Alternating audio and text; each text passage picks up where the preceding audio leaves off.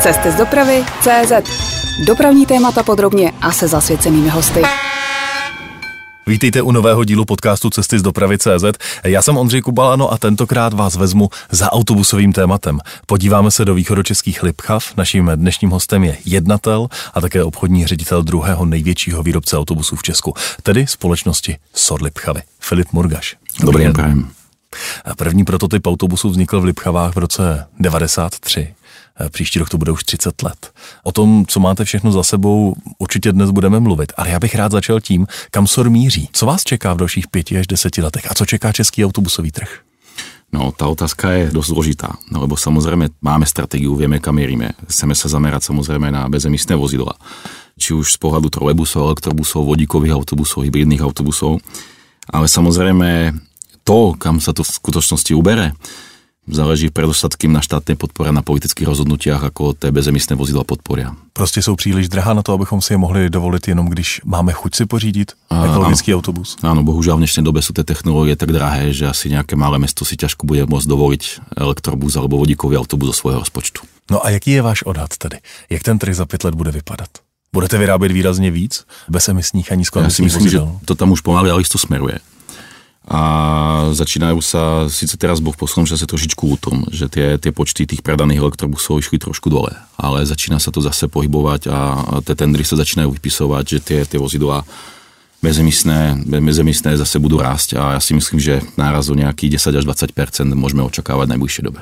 Znamená to pro vás nějaké speciální investice do výroby? Nebo jste schopni lusknutím prstů ten výrobní program právě změnit na tu bezemisnost? Tým, že my ako SOR vyrábame elektrobusy od roku 2010, čiže vlastne tie bezemisné vozidlá sme si ošahali, dovolím si povedať, v našich českých podmienkach ako prvý, tak e, pre nás to až nejaké také výrazné investície, čo sa týka z pohľadu trolejbusov, elektrobusov, ne, neprinášajú. Samozrejme, o tom sa asi budeme rozprávať takisto, opúšťame sa do vodíkového autobusu a tam nějaké investice s tím spojené budou, ale nebude to nějaké fatálné. Ono by snad už co nejdříve měli poslanci také schvalovat zákon, který by implementoval evropská pravidla pro nízkoemisní a bezemisní veřejnou dopravu.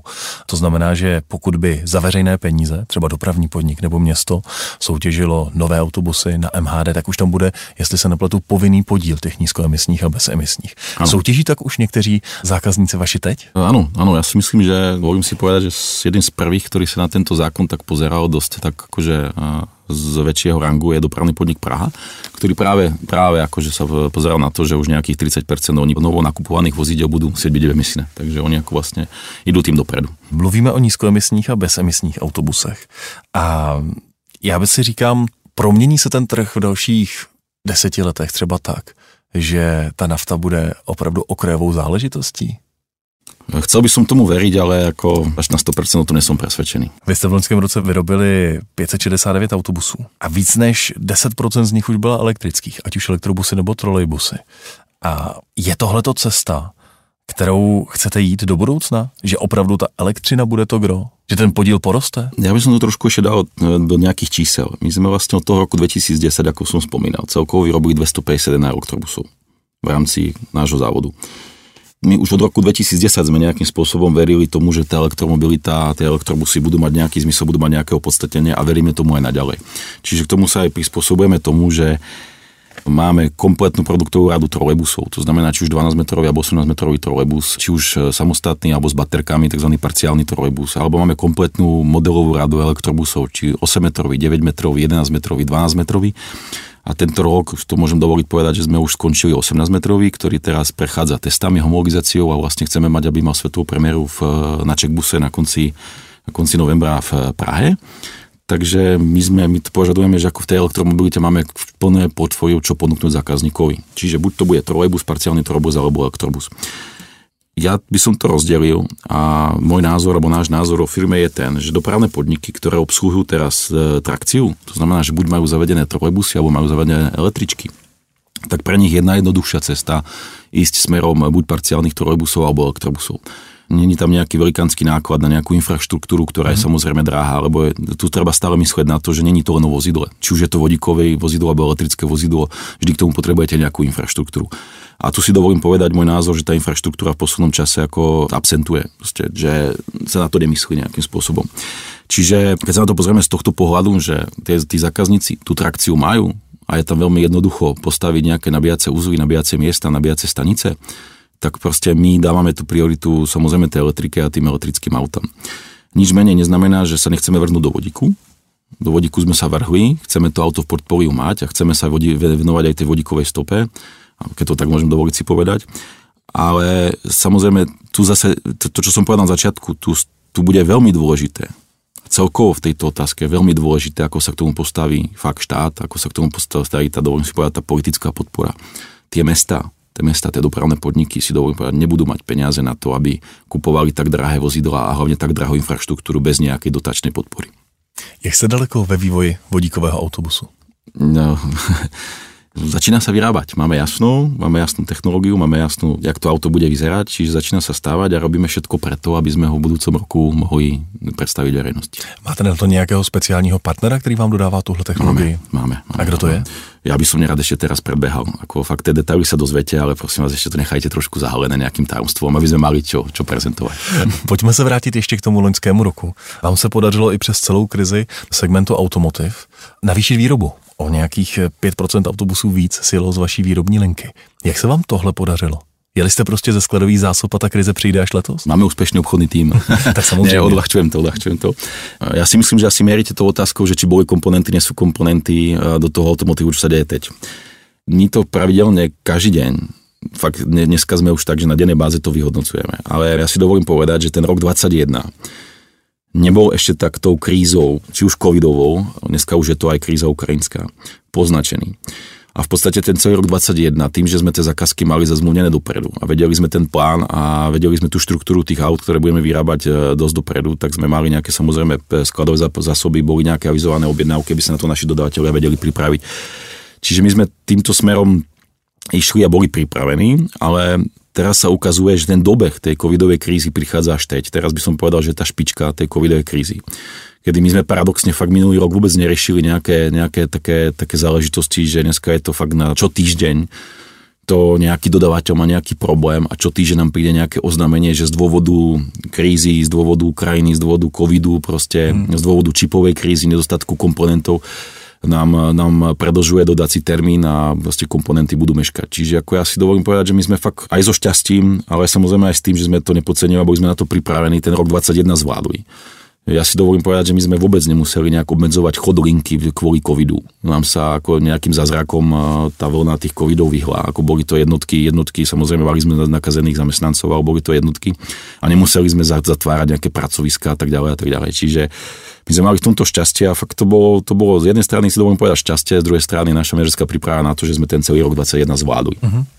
A práve ten problém, o ktorom vy robíte, nás dobehuje, alebo nastáva teraz. Ja si myslím, že veľa dodávateľov teraz vníma tú krízu, že ten dobeh tej krízy je teraz. Hej. Ja vám poviem takú perličku teraz, aby ste to sa snažili pochopiť, alebo skúsili pochopiť aj tí posluchači, že my máme napríklad hotový autobus. V tom autobuse je nakonfigurovaný nejaký kamerový systém, do ktorého komponenty idú zo Šangaja. Šangaj bol zavretý 3 týždne a nám ten autobus stojí a čaká, kedy príde komponent na kamerový systém zo Šangaja. A autobus je hotový. Čiže to sú, to sú takéto perličky. Kde vás tlačí nejvíc bota? Co vlastně teď chybí výrobci autobusu? To je prielom, to asi nedalo by sa tak kategorizovať, že chyba mhm. to, lebo vlastne tým, že my nie sme zameraní len na jeden produkt, a nejdeme len jeden autobus jedného typu a že to proste ide napríklad, ako dovolím si povedať, že ide nejaká výroba osobných aut a ide jeden, jeden deň ide jeden, jeden typ auta, druhý druhý. Takže to sa nedá takto povedať, to je vlastne na každý typ autobusu je niečo iné. Hej. To je ako odľahčím, samozrejme sa stáva, že chýbajú aj volanty. Opravdu? Jasne. Výrobci volantů nemají z čeho odlévat? Spýtajte sa ich. Ten trh je naprosto globální dneska. To, že má výrobce na druhém konci planety problém, tak to ovlivní zároveň vás tady v Lipchavách velmi často. Vy jste zmínil třeba ten kamerový systém. Ale zároveň jsme v situaci, kdy obrovské množství vstupů zdražuje tak jsem se chtěl zeptat, co vlastně pro výrobce autobusu je největší problém na těch vstupech a jak se to začíná promítat do cen hotových autobusů? No tých problémov tam je viac. No, asi najväčší problém a čo sa týka najviac, kde to zdražovanie vnímame, sú samozrejme nárast cien železa. Uh-huh. Samozrejme, tento rok nám ešte dobehne nejaká fixácia energií, ale už vidíme, že ten budúci rok bude obrovský náraz z pohľadu energií. To asi cítime všetci. A potom, je to, potom sa to nedá nejak kategorizovať. Niekde to máte náraz o 3%, niekde o 10%, niekde o 15%. Fakt to záleží od komodít, od ktorých my sme sa konkrétne bavili a tým, že ten autobus sa skladá z x kusov, takže ako je to ťažko kategorizovať. Ale v podstate si dovolím povedať, že ten náraz cien tak nejak ako plošne bude v radovo 3 až 8%. Jestli se nepletu, tak vy odebíráte motory od Iveka. Ano. Není to rizikové? Nemůže se vám stát, a já vím, že teď spekuluju a nutím vás o spekulace, že ten výrobce prostě v jeden okamžik, kdy nebudou suroviny, upřednostní svoji vlastní výrobu, než dodávat ostatním? Takisto nechcem špekulovať a neberte ma vzlom, ale akože my s, s firmou FPT, čo patrí do koncernu Iveca, od ktorej odberáme motory, máme zatiaľ korektné vzťahy. Tiež bola od nich avizovaná nejaká možná, možná odchýlka termínov, ale v podstate sa nám to snaží nejak korigovať a za tú dobu, tých 30 rokov, ktoré ste spomínali, sme, chvala Bohu, v, takom, tako, v takej pozícii neboli, že by nás nejak, nejakým spôsobom FPT ako ste dalo na druhou kolej. Vy jste součástí energetického průmyslového holdingu Daniela Křetínského. Jak se vám v téhle skupině pracuje a podniká? Hm, dobre.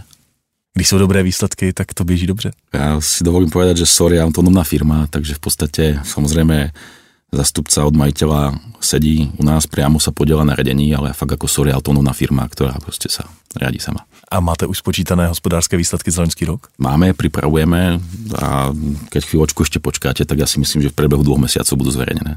Filip Murgaš, jednatel a obchodní ředitel společnosti Sorlip Chavy je dnes naším hostem. Posloucháte interview Cesty z dopravy CZ. Pojďme k tomu, pane řediteli, co zajímá všechny nejvíc, a to jsou autobusy. Vy už se zmínili, jak se promění vaše portfolio, ale chystáte nějaké novinky? Třeba chcete zautočit na nějaký úplně nový segment? No, tá naj, najkľúčovejšia novinka je to, čo som spomínal, ten vodíkový autobus.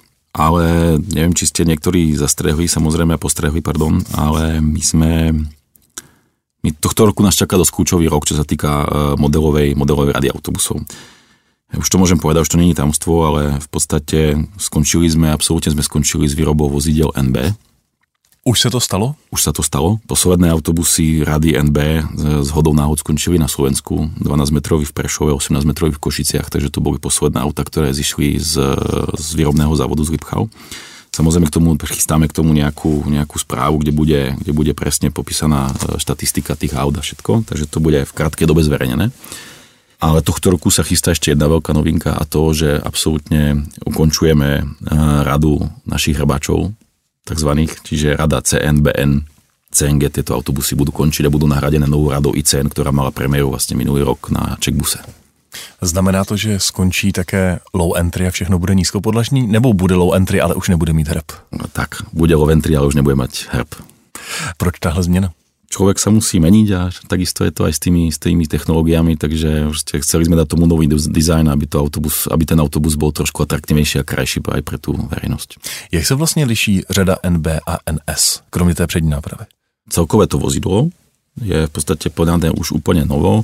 Zmene NBčko bolo, NBčko bolo konštruované, vyrábané v roku 2008 bol prototyp, pardon, 2007 bol prototyp, 2008 bolo predstavené. NSO v prvom rade celonerezový skelet, použité nové materiály, ľahšie materiály, kompozitné materiály, aby to auto bolo ľahké, aby to auto malo lepšiu a nižšiu spotrebu, ako malo MBčko, čiže interiérové je celý vynovený priestor pre cestujúcich, priestor pre vodiča je podľa novej normy, čiže všetko prostě išlo k lepšiemu. Jak moc zásadní je pro tu spotřebu právě ta váha toho vozidla? Jaký no je tam u, typ, u toho podobného 12-metrového autobusu rozdíl na spotřebě, když rovnáme NB a NS? Takto, zasada spotreby alebo spotreba je najkľúčovejšia v dnešnej dobe. To si dovolím povedať a málo, málo ľudí to vníma, ale ja z, z našej pozície si to musím povedať, že to najdôležitejšie, čo by toho zákazníka malo zaujímať, je práve tá spotreba. Málo kto si uvedomuje, že druhá najväčšia položka po mzdách pre vodičov, ktorých ten náš zákazník, či už v dopravnom podniku alebo v súkromných spoločnostiach musí platiť, je nafta. A v dnešnej dobe to platí obzvlášť, čiže tá spotreba je pre nás veľmi dôležitá zadanie medzi, keď sme dávali konštruktorom zadanie, mm. ako, to, ako, ako konštruovať NSO, tak bolo, že ten autobus nemôže mať za žiadnych okolností väčšiu spotrebu ako bol NB, ale chceli sme, aby mal práve paradoxne lepšiu tú spotrebu. Zatiaľ nám to vychádza, sme nejakom, na nejakom politri, politri podľa tých dlhodobých sledovaní lepší ako NBčka. Ale samozrejme to je všetko také, že zalíši tam do toho vstupe strašne veľa parametrov. To znamená, dokáže to šoferov viniť, profil trate, terén trate, náložnosť toho autobusu cestujúcich, čiže ako dôležité je, aby tá spotreba nebola horšia ako v rade NB. Naším hostem v posledním díle podcastu byl šéf ČD Cargo, Tomáš Todt. A on vám tady také nechal jednu otázku, tak si ji pojďme teď poslechnout společně.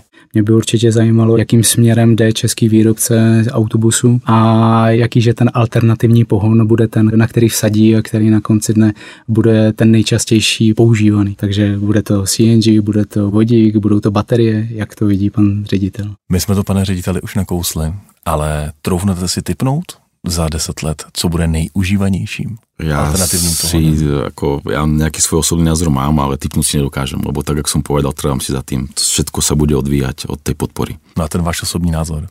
Ja si myslím, že preváži elektrobus. Abo elektromobilita ako taká. Jak to bude s vozy na CNG? Když jste začínali, tak je pro vás vlastně vyráběla externí firma Ecobus, respektive ona stavěla to plynové řešení v České lípě do vašich autobusů. A pějí CNG vozy labutí píseň? Nie. Trošku ma mrzí, čo sa v poslednom čase deje, v poslednom čase v súvislosti s tou krízou na Ukrajine. Teraz všetci, všetci sa na ten CNG autobusy pozerajú, aké sú drahé, aká cena plynu tá drahá. Ale trošku, trošku sa vrátim zase na ten začiatok, jak ste, jak ste spomínali ten zákon. A ten zákon sa k dnešnému dňu baví len o mestských vozidlách. Nebaví sa o prímeských vozidlách. A asi všetci vieme, že proste tá varianta tých bezemisných voziteľ zatiaľ na prímesto nie je. Proste je tam buď nafta alebo CNG. Hej. Čiže keď sa máme baviť o tej nejakej zelenej podpore, tak ja si myslím, že tie CNG a my tomu aj ideme vlastne celá modelová rada nová, či už NS alebo ICN bude postavená aj na CNG pohon. A my týmto smerom chceme ísť, je strašne veľa zákazníkov, ktorí tú flotilu majú prispôsobenú na, na plyn. My to proste takto vnímame, že ten CNG pôjde. A nemôžeme sa teraz fakt na to pozerať, že dneska si budeme vyhodnocovať nejakú nejakú ekonomickú výhodnosť eh, CNG autobusu pri dnešných cenách plynu. Dneska je aj nafta drahá. Ale ja si myslím, že raz ten konflikt skončí a že skončí čo skoro a ta cena sa zase vrátí do normálu. Nemá dnes moderní dýzlový motor podle těch nejnovějších přísných norem některé parametry emisí vlastně trochu lepší než CNG vozidlo? Minimálně má ich zrovnané. Vidíte už nějaký pokles zájmu na objednávkách o CNG vozy? Momentálně ano. Čím to je? Ja si myslím, že tým, že teraz momentálne nesú aktuálne žiadne dotačné tituly. My jsme zmínili eh, tu spolupráci s Ekobusem na tom úplném začátku právě plynových autobusů na platformě SOR. A já bych se vrátil teď rád zase k elektrobusům a hlavně k trolejbusům, protože vy máte celou řadu cest, jak zákazníkům trolejbus dodat. V některých případech je to společné partnerství se Škodovkou, v některých případech, jako třeba v Brně, je to vaše vlastní menší firma, kterou vlastníte. Zkoušíte, kudy povede cesta, nebo plánujete třeba, že to jednou bude celé vaše, že i tu elektrickou výzbroj budete umět eh, dát dohromady sami? My tu elektrickou výzbroj vieme dať dohromady sami podstate elektrobusy si deláme sami. E, tú firmu, ktorú máme, vlastne ona je schopná kompletne postaviť celú európsku výzbroj, takže to není o tom. Ale ja by som sa nerad púšťal do tejto témy, keď mi, keď mi, keď ma ospravedlníte, lebo vlastne tieto témy sú čisto naše strategické obchodné rozhodnutie. Rozumím. To znamená, že na některé projekty máte partnery, některé si vyhodnocujete, že jsou výhodnější sami a dál, dál to nechcete řešit. Presne tak. Já jsem zmínil ty trolejbusy pro Brno. To je 40 trolejbusů. Ta zakázka mi přijde zajímavá tím, že vy vlastně v tento okamžik nedodáte trolejbusy kompletní a dodáte stavebnice, které si to město eh, samo, samo poskládá. To dopravní podnik. Dopravní podnik města Brna řekl, že vlastně v případě trolejbusů od Soru ušetří 100 milionů korun a jejich pracovníci tím, získají, eh, pracovníci tím získají zkušenosti, které potom zúročí při opravách vozu. Je to zajímavé i pro toho výrobce dodat jenom stavebnici? No pre nás to zaujímavé bolo, určite. Mne sa celý ten projekt osobne aj firemne páči, proste, lebo akože využiť, využiť zamestnancov a zamestnanosť dopravného podniku je proste akože, hm, by som povedal, že v dnešnej dobe akože super krok. A samozrejme my máme to gro, čo potrebujeme mať. Proste my vyrobíme karosériu, vyrobíme celý autobus, ktorý je bez výzbroje. Druhá naša firma dodá výzbroj vlastne tú montáž pod naším dozorom bude prevádzať zamestnanec dopravného podniku. Prostě nám ten model funguje. Je to taková zakázka ojedinila, nebo to bude trend, že do budoucna třeba některé dopravní podniky si budou raději chtít stavět sami? Zatiaľ je ojedinila a ja si myslím, že ako nevnímam z trhu, že by sa to malo stať z toho štandard. Když jsme u těch alternativních pohonů, už jste mluvil o vodíkovém autobusu. A mě by zajímala hrozně jedna věc. Vy jste ten ostravský tender na vodíkové autobusy dali jako podnět k antimonopolnímu úřadu, který ho prošetřuje. Co vám tam vadilo? Proč jste ten tender dali k úhosu? Tým, že to je živá věc, já bych to nerad komentoval, ak, ak by dovolíte. Tak já bych se s vámi raději zastavil v tom případě u designu vašich autobusů. A to je sice taky živá věc, ale věřím, že, že mi k ní něco řeknete. Podle čeho se rozhodujete, jak vaše autobusy budou vypadat? Jak se vymýšlí nový SOR? Měříte k tomu, že akože jak vznikla rada NS a jak vznikla rada ICN? Alebo? A zajímalo by mě celkově, jak vlastně nad designem přemýšlíte, jak se u vás rodí design nového autobusu? V podstate ten dizajn vznikol tak, že mali sme nejakú spoluprácu rozbehnutú na nejakom facelifte Rady MB vozidel s pánom Kotasom. A v podstate chceli sme mať, aby tá celková rada, ktorá vznikala, čiže NSO a teraz ICN, aby vlastne bola rukopisom jedného dizajnu. Uh-huh. Tak, ako to robia automobilky stále, že proste akože či máte či máte od malého autička až po, po, po od automobilky, tak ten dizajn tam je jasne daný. Takže my sme išli tým smerom. A samozrejme zadanie napríklad na NS bolo, že chceme plnohodnotné mestské auto, z ktoré prostě uspejeme kdekoľvek vo svete. Dovolím si povedať samozrejme myslené v Európe. A podstate pán Kotas prišiel s návrhmi, my sme to ako manažment nejakým spôsobom spripomienkovali a tak sa rodí auta. Čiže vlastne zadáme tie parametre, zadáme tu nejakú tu nejakú, čo chceme na konci, ako aký chceme výsledok a potom nejakou spoločnou prácou s tým dizajnérom sa to auto postavilo. Jak dlouho to vznikalo, než vznikla tvář nové řady NS? Teraz ja som celkom pri tom tak do detailu nebol, takže dúfam, že ma kolegovia teraz nebudú za to naháňať, ale ja si myslím, že to bolo nejaký rok. Nějaký rok vlastně od zadania po prvé škice, po prvý, po prvý tvar toho auta. Když jsme u toho designu, možná bych se zastavil i u tématu image firmy SOR. Někdy musíte čelit takovému tomu Ježíš Maria, zase jsem dostal sorku. Proč? Ať už jde o řidiče, nebo třeba i, i o fanoušky veřejné dopravy. Je to těžké? Ťažké. Ja by som to nenazval, že to je ťažké, ale ako kopec krát, kopec krát, ja tú diskusiu mám dokonca niekedy aj radu zákazníkov, že akože si, si vieme skonfrontovať so šoférmi a vysvetliť si tie názory, že prečo je to tak a prečo je toto tak. Mm-hmm. Čiže ako, mňa to samozrejme mrzí. Vo veľa prípadoch ma to mrzí, že nás niekto hádže do toho, do toho povedomia, že je to nejaká firma z Lipchau a JZD a neviem, čo tam všetko vzniká ešte v tých, v tých názoroch ale ako, ja by som to tak ne, ne, ja by to už tak nekvalifikoval. Samozrejme, všetko to pramení z nejakej histórie. A dovolím si povedať, že tak, jak tie vozy začínali, začínali v nejakých rokoch pri dostupné nejakej technológii, teraz sú tie vozy niekde úplne inde. Ja práve, že teraz paradoxne mám strašne rád a som, ja aj osobne, aj firma máme z toho radosť. Jak sme začali dodávať v posledných rokoch tie nové autobusy pre tie nové zakazky v krajoch v Českej republike, tak dokonca ja osobne som sa stretol s jedným šoférom, ktorý predtým, jak dostal sorku, jazdil na setre. A ten sa mi povedal, že som z toho prekvapený, že je dobrá sedačka, je to pohodlné, dobre sa mi radí a mne to stačí a ja som s tým spokojný. A tam tým mierim, že viac menej tie staré autobusy boli na nejakých starých napravách, ktoré boli staré konštrukcie, technológie, mali nejaké svoje vlastnosti. A my sme vlastne pred 4 rokmi zmenili komplet, komplet e, ten, ten reťazec predný, čiže zapracovala sa nová sedačka vodiča zapracovalo sa úplne nové radenie pre šoféra, kde sme vlastne, čo bola, čo bola musím teraz byť trošku aj seba kritický, čo bola taká choroba eh, toho Loventry autobusu nášho, toho nášho hrobačíka, že vlastne to radenie manuálne tam išlo strašne ťažko. A my sme vďaka tomu, že sme zapracovali to nové radenie, z, zmenšili ovládacie sily z 13 kg na 3 kg a proste ten šofer to už môže radiť jedným palcom, takisto ako v osobnom voze Zmenili sme, napravo som spomínal, z toho napravo išlo aj to, že ten reťazec napravo a servo sa vylepšil, ten volan ide ľahšie, ľahšie sa vraca. Čiže vlastne my sme sa zamerali na to, aby sme to pracovisko vodiča zmodernizovali, zlepšili a skomfortnili. A tí šoféry mi to teraz pri tých diskusiách vracajú. Takže pokud někdo říká Ježíši zase SOR, tak je vaše odpověď, víte co, vyzkoušejte si novou radu NS a uvidíte. Není to len o NS. Si novú radu NS, vyskúšajte si novú radu ICN, ale vyskúšajte si aj autobusy, ktoré sú staré 3-4 roky. Je tam úplný rozdiel. A tiež si dovolím povedať takú paradoxnú perličku, že jeden zákazník samozrejme to nechcel veriť. Tak som sa s ním dohodol, že nech príde na servis na starej sorke. A sám raditeľ toho nemenovaného podniku si tú sorku šoferoval. Prišiel na starej sorke so starou napravou, so starým radením a so starou sedačkou a odchádzal na tej novšej sorke s tými komponentami a mi volal a bol nadšený. Říká Filip Murgaš. Posloucháte interview Cesty z dopravy CZ. Vzpomene si, pane řediteli, ještě někdo na význam zkratky SOR dneska? Už asi málo. Vlastně ten význam už, ten, ten význam už nie je, ten, čo někdy byl.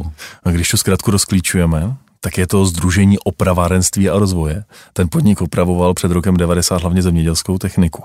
Našli bychom ve vašich halách ještě něco z tehdejší historie, anebo je to už úplně jiný závod po těch 30 letech? Už je to úplně jiný závod. Tu výrobu zavedl tehdy Jaroslav Trnka, tehdejší ředitel karosy ve Vysokém mítě, který do Lipchav přišel ještě s dalšími čtyřmi kolegy. Jak se mu dnes daří? Já si myslím, že dobré. Pravitel je stále pri sile, stále sa stretávame, je u nás člen dozornej rady, mám strašně rád debaty s ním spolu pri kafe.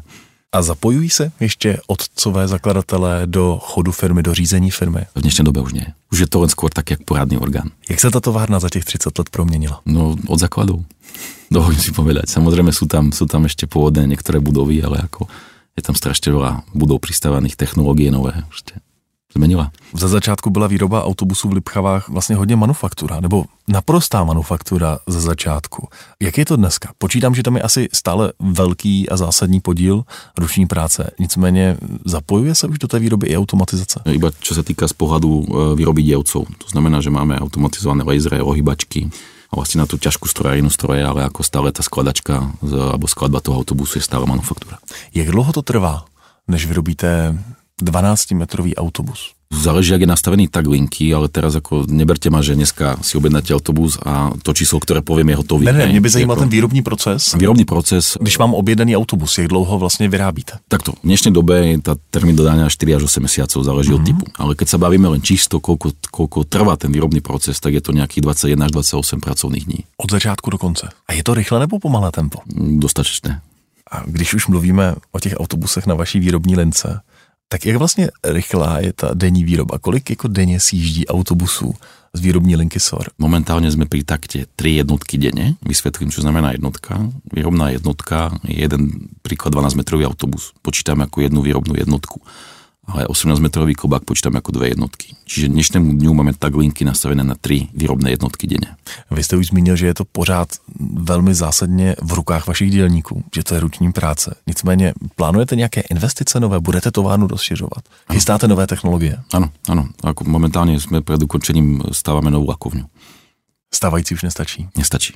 A když už mluvíme o výrobě autobusů, bude někdy ve hře ještě výroba v licenci mimo Lipchavy? Protože nějaký čas jížděly vaše autobusy z linky v Maďarsku. To už je ale pár let. Dokonce existoval projekt přece s polským Solbusem. Ten dopadl, myslím, velmi neslavně. Tam jste se snad i soudili. Ano, ano. Budou ještě licence? Momentálně to není na stole. A jak dopadlo to Polsko? V čem byl tehdy problém? Že vlastně okupírovali našu licenci a začali to robit na seba. Dá se proti tomu bránit úspěšně? No my jsme úspěšně vyhráli ten soud, ale ta firma je schránková prostě si z toho nic nevymožete. Takže do licencí a prodej licencí to už nebude cesta do budoucna. Momentálně to, to není téma dňa. A když jsme nakousli to zahraničí, eh, kde vlastně můžeme potkat autobusy Soru v cizině všude? Československo je jasné, hodně se mluví o východní Evropě, ale to portfolio, pokud jsem se dobře díval, je mnohem širší, to portfolio zemí. Ano, ano. My v podstatě, jak jste povedali, naše základné trhy jsou Československo. Potom dalším základným a hlavním trhom pro nás je Polsko. Málo kto vie, že napríklad už nejakých 5. rok je pre nás to skľúčovým trhom aj Nemecko. K dnešnému dňu máme v Nemecku cez 300 autobusov. A každý rok tam prostě ide minimálne 20 až 50 autobusov. Máme takovou perličku, máme autobusy na Fajerských ostrovoch. Já jsem se chtěl zeptat, kde nejdál můžu potkat SOR, tak to no, je tam. Na Fajerských ostrovoch. No. Takže máme autobusy v Dánsku, máme autobusy v Estonsku, po Baltí. Prostě teraz nám strašně rozvíjelo Bulharsko, Rumunsko, začali jsme na tom pracovat. Čiže jako prostě, SOR se nezaměřoval na Čechy, na Slovensku. Hmm, jak se prodávají autobusy tady v Česku a jak třeba na východě Evropy a jak na západě? Jsou ti zákazníci jiní? Dovolím si povedať, že áno, že každý, každý ten štát alebo každý ten región má svoje špecifika, každý má nějaké svoje jiné požiadavky. A kam... Ťažko sa to kategorizuje, jako neberte ma v tom, ale těžko. Mě by spíš zajímalo, a vy jste obchodní ředitel, tak uh, jestli tady v Česku dopravní podnik má prostě jiné priority, než je má dopravní podnik na Fajerských ostrovech a já, nebo v Německu. Liší se to v čem? Takto, uh, Fajerské ostrovy a Německo, len tam, tam sme prevažne predali všetko prímestské autobusy. Mm-hmm. čiže porovnávať to s mestskými autobusmi sa nedá. Ale v podstate ja to poviem inak. Veľa práve aj tých negatívnych diskusí, ktoré sú, tak hovorí, že sorka, sorka, nemá na to, nemá na to. Hej. A práve, že čo tak zapadá v tom kontexte, o ktorom sa aj bavíme, a to je tá, tá spotreba. My napríklad tých prímeských autobusov dokážeme oproti konkurencii zajazdiť o 4 litry nižšiu spotrebu normálne na linke, a čo je v dnešnej dobe dosť.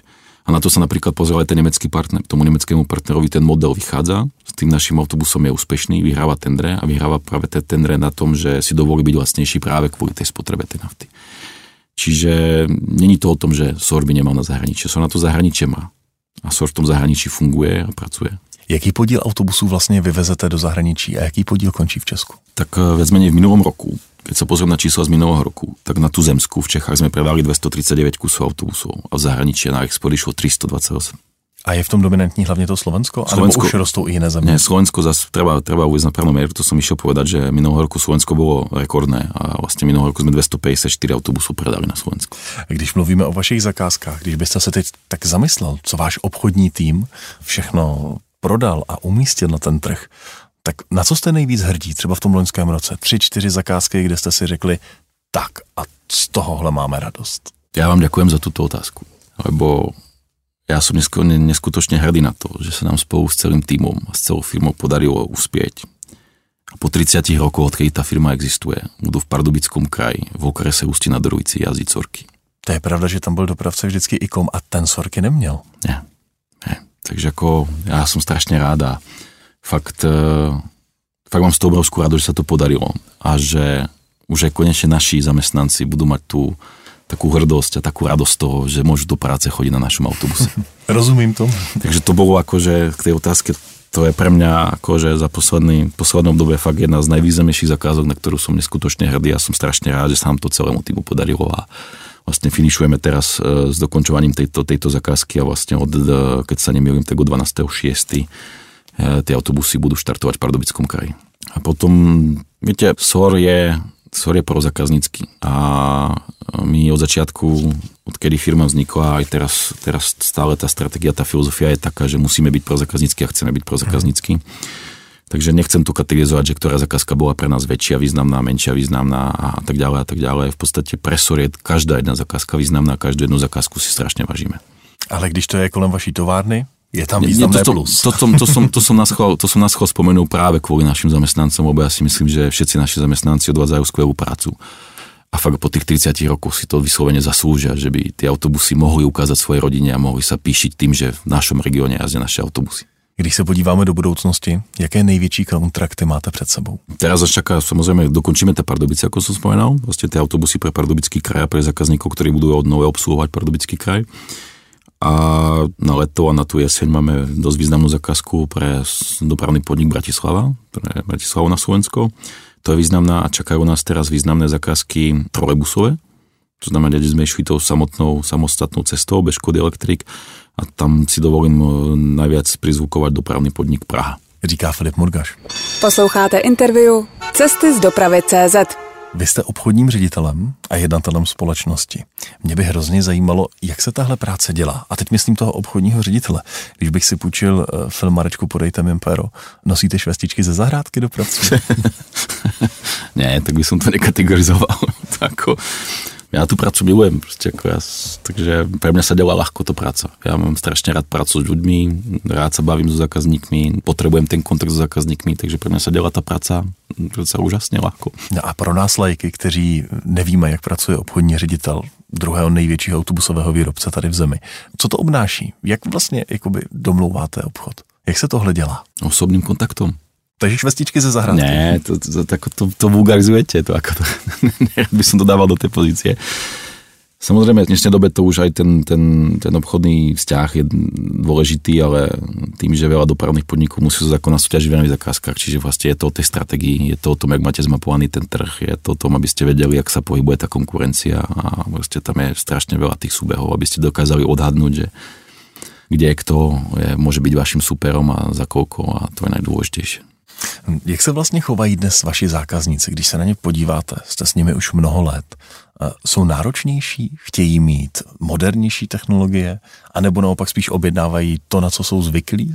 Ja dúfam, že budú teraz so mnou súhlasiť a nechcem sa nikoho dotknúť, ale to, či chce niekto modernejšie technológie alebo nechce, to samozrejme zákazník si vie nadiktovať, ale neviem, či vôbec eh, vníma laická verejnosť, že strašne veľa tých moderných technológií sa dneska diktuje nejakou vyhláškou, nejakou normou a nejakými mhm. pravidlami z Európskej, z Európskej komisie.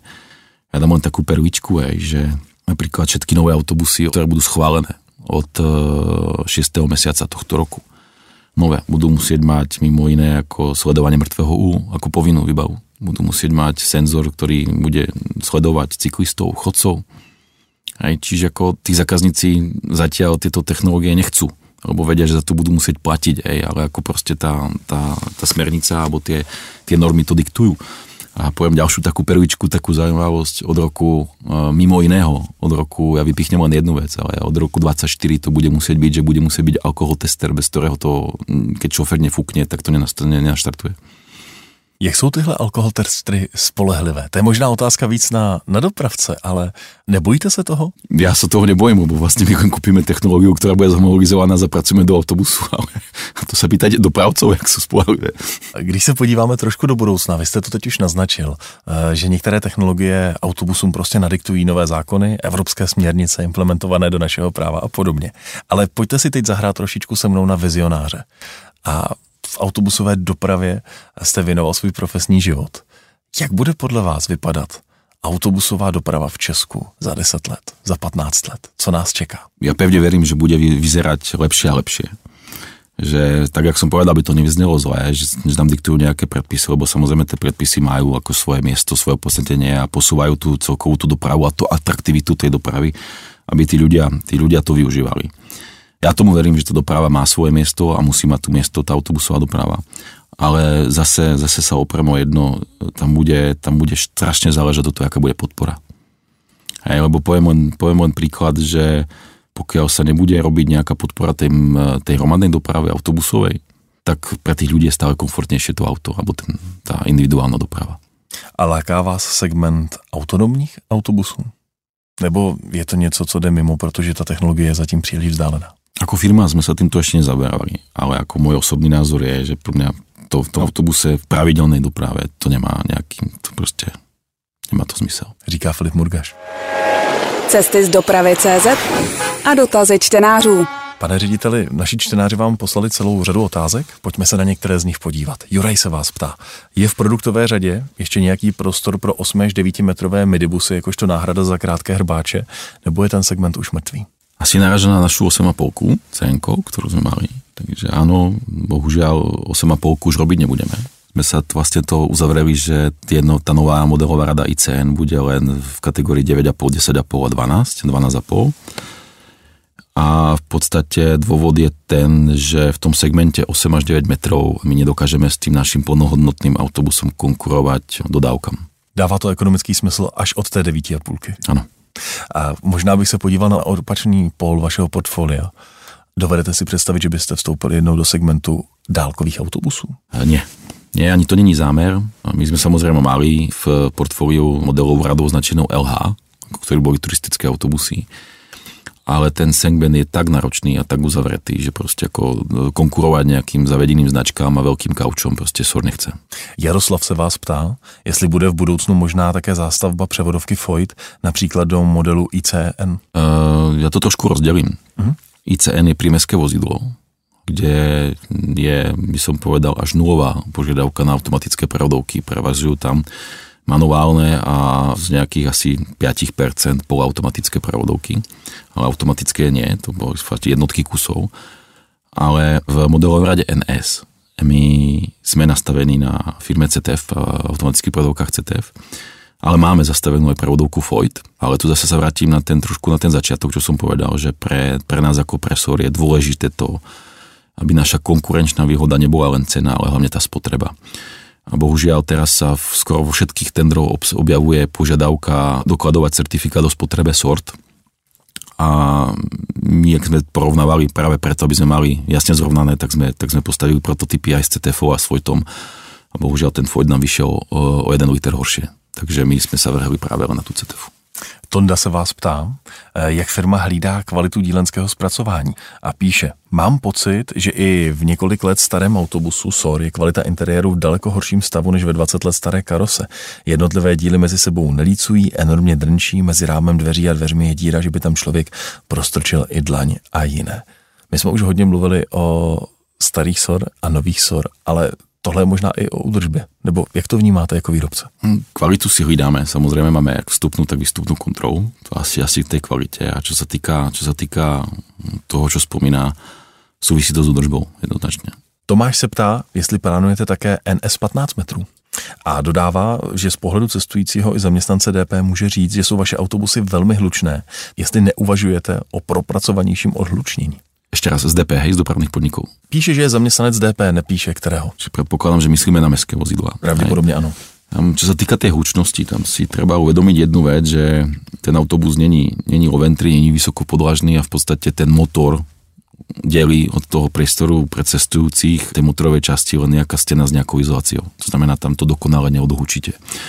Čiže v tom eh, nízkopodlážnom mestskom autobuse si myslím, že každý jeden výrobca bude mať s touto hlučnosťou ten istý problém, čo my. Alebo to, ja, to, ja by som to nedával ani problém, lebo v rámci homologizácií sa merá hluk uh-huh. a máte tam presné normy, koľko ten hluk môže byť. Čiže ako keby ten autobus bol hlučnejší ako ostatné, tak není na cestách. Čtenář, který se podepsal jako SOR, se vás ptá, jak to bude s kloubovými NS18 Electric. Eh, zůstane na dlouhou dobu jenom u jednoho kusu, jako tomu bylo u NS18 Diesel?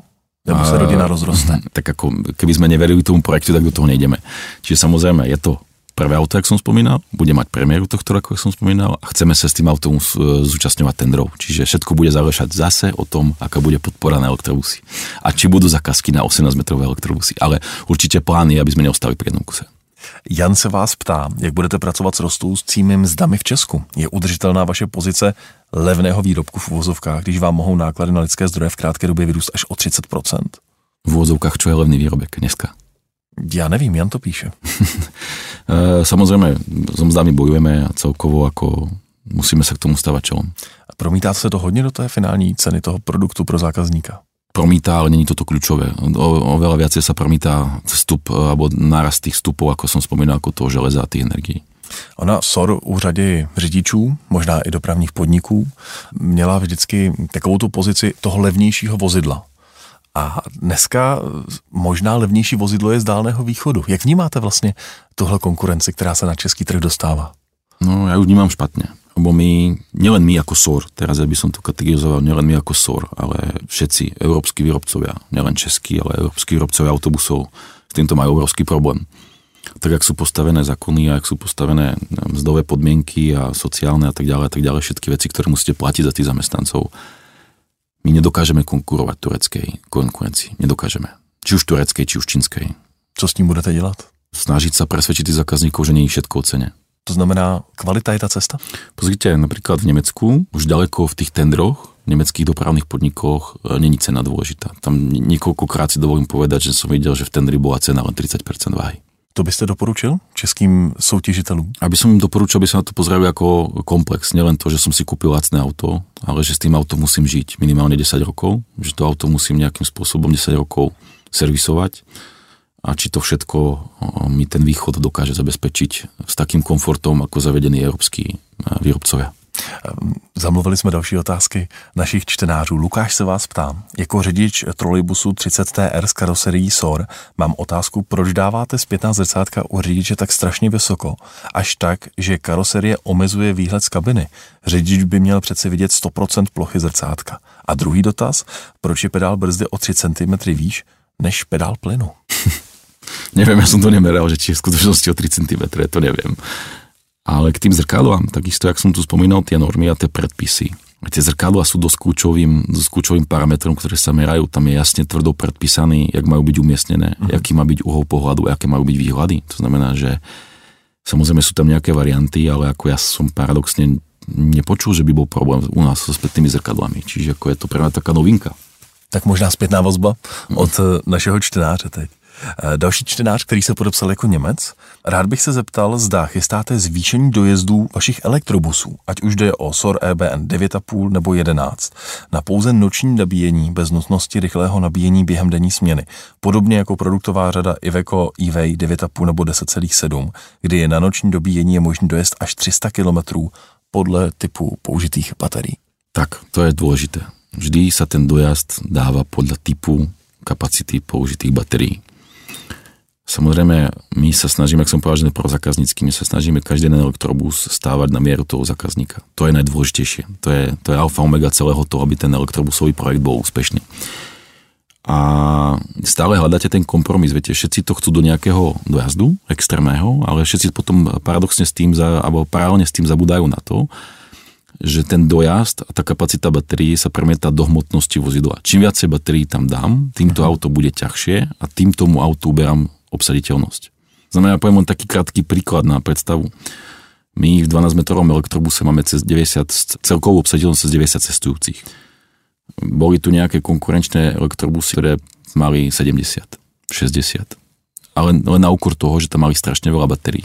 Čiže tam sa, tam sa stále my snažíme nájsť ten taký kompromis. Jak nastaviť ten dojazd, aby to auto malo fakt tú ekonomickú výhodnosť aj z pohľadu toho, koľko tých pasažierov vezie. Když mluvíme už o dobíjení, velkou část dnešního rozhovoru jsme věnovali tomu, jestli ta budoucnost bude elektrická, jak moc bude elektrická v autobusové dopravě. A v případě třeba vodíku jste zmiňoval, že je problém s tou infrastrukturou, to prostě někdo musí zaplatit, protože ta města na to nebudou mít. A bude potřeba zapojení státu. Ale ono se moc nemluví o kapacitě rozvodné sítě pro nabíjení elektrobusů a obecně elektromobilů, pokud půjde Evropa cestou Green Dealu. Setkali jste se už někdy s tím, že jste dodali elektrobusy s rychlonabíječkami, ale potom to ta rozvodná síť v tom městě prostě neutáhla? Takto v poslednom čase, v poslednom čase vždy, keď sú nejaké tie tendre alebo keď sú nejaké rozhovory s tými zákazníkmi od tých elektrobusov, tak už ich dopredu na to upozorňujeme a vlastne ten tender to predpisujú tak, že oni to už majú nastavené podľa toho, čo ich si zvládne. Ale súhlasím s tým, že si myslím, že tá sieť momentálne stavajúca nie je pripravená na to, že by sme to teraz tak zo dňa na deň spoza stola odstrihli a dali všetku naftu bokom a pôjdeme len na elektro. Není. Ja vám poviem taký príklad, ktorý trošičku zapadá do toho, na čo sa pýtate, že keď sme, keď sme do Košic dodávali 21 elektrobusov uh-huh. a sme sa tam len tak bavili na tej diskusii a sa nás pýtali, e, že vlastne tá rýchlo nabíjačka, aký má odber a tá rýchlo nabíjačka konkrétna, ktorá bola dávaná do Košic, má odber 250 ampere Čiže sme sa tam smiali, že keby sme všetkých 21 elektrobusov v Košiciach, v druhom najväčšom slovenskom meste, zapojili na 250 A, tak spadnú celé Košice. Může tohle být problém elektromobility celkově? Že na tohle nejsme připraveni? Ja si myslím, že môže. Lebo vlastne aj teraz, keď máme nejaké veľké flotily elektrobusov, nejakých zákazníkov, tak sa stále hľada tak, aby proste nebolo naraz napojené x kusov na, tú, na to rýchlo nabíjanie. Otázka od Martina na závěr. S jakým nejkurioznějším požadavkem ze strany zákazníka jste se kdy setkali?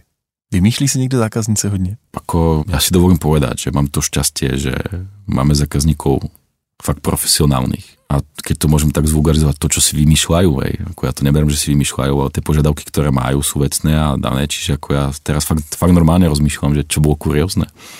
Ale ako asi, čo ma len tak napadá, najkurznejšia vec, ktorou som sa ja osobne stretol a to nebolo od zákazníka, ale boli sme na jednej prezentácii Loventry autobusu. Loventry, ktorý má vzadu schody, ako všetci vieme. Tak sa nás tam jedna pani pýtala, že prečo tam sú tie schody, že ona by to chcela bez tých schodov. Takže sú takéto humorné. Úplně na závěr. Mluvili jsme o tom, že jste loni vyrobili 569 autobusů. Na jaké číslo míříte letos? Jaký je plán SORu? Chceme to udržať, čiže chceme byť medzi niekde 550 a 600 autobusov ročne tak vám budu moc držet palce, se to podaří. Naším dnešním hostem byl Filip Morgaš, jednatel a obchodní ředitel společnosti Sorlipchavy. Děkuji, že jste přišel. Velmi pěkně vám děkuji za pozvání. Všetko dobré prajem všetkým posluchačům vám. Cesty z dopravy CZ. Dopravní témata podrobně a se zasvěcenými hosty.